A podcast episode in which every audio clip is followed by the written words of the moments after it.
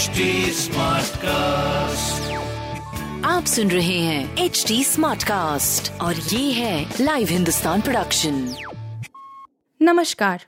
ये रही आज की सबसे बड़ी खबरें। अंत में रूस के प्रस्ताव का भारत ने नहीं किया समर्थन।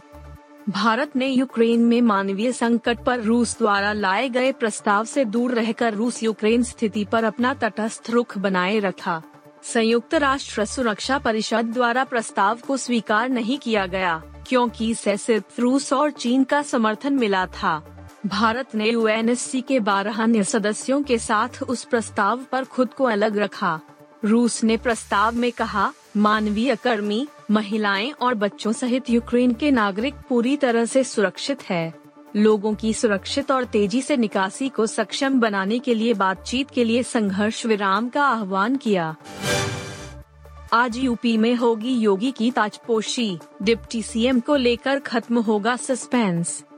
यूपी में योगी आदित्यनाथ की मुख्यमंत्री पद पर पुन ताजपोशी पर गुरुवार को औपचारिक रूप से मुहर लग जाएगी। भाजपा विधायक दल की बैठक में योगी को विधिवत नेता चुना जाएगा। इसके साथ ही डिप्टी सीएम को लेकर भी सस्पेंस खत्म हो जाएगा। यह सारी प्रक्रिया केंद्रीय पर्यवेक्षक अमित शाह और सह पर्यवेक्षक रघुवर दास की मौजूदगी में होगी। इसके बाद मुख्यमंत्री राज्यपाल आनंदी बेन पटेल से मिलकर सरकार बनाने का दावा पेश करेंगे। भाजपा विधायक दल की बैठक गुरुवार की शाम शून्य चार बजे से लोक भवन में आयोजित होगी। हालाँकि विधायकों के लखनऊ पहुँचने का सिलसिला बुधवार से ही शुरू हो गया था। बिहार में भाजपा में शामिल हो गए मुकेश सहनी के विधायक, अब जा सकती है मंत्री की कुर्सी। नीतीश कुमार की सरकार में मंत्री मुकेश सहनी की विकासशील इंसान पार्टी वीआईपी के तीनों विधायक बुधवार शाम भाजपा में शामिल हो गए।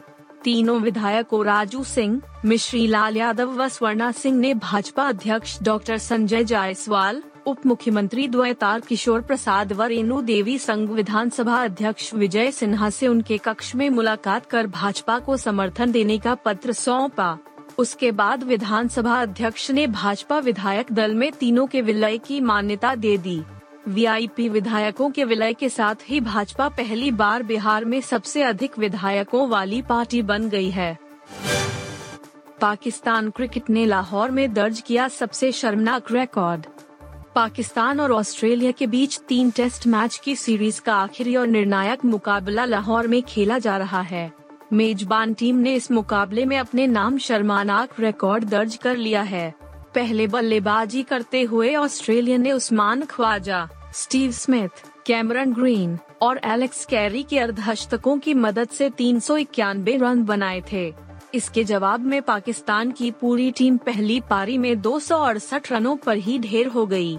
ऐसा नहीं कि पाकिस्तान को अच्छी शुरुआत नहीं मिली और लगातार अंतराल पर विकेट मिले टॉप चार में तीन बल्लेबाजों ने अर्धशतक जड़े, मगर आखिरी समय में टीम ताश के पत्तों की तरह ढह गई।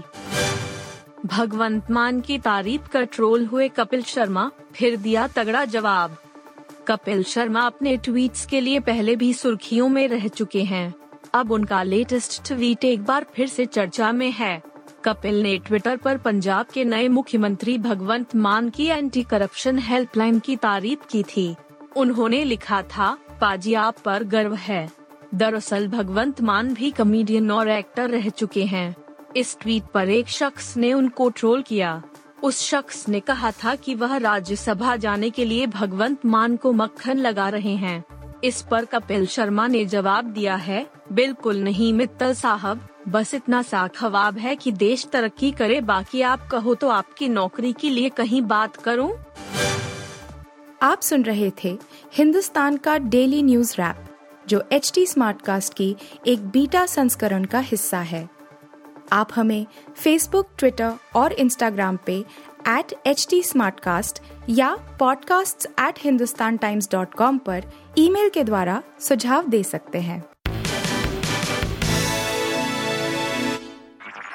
आप सुन रहे हैं एच टी और ये था live Hindustan production HD Smartcast.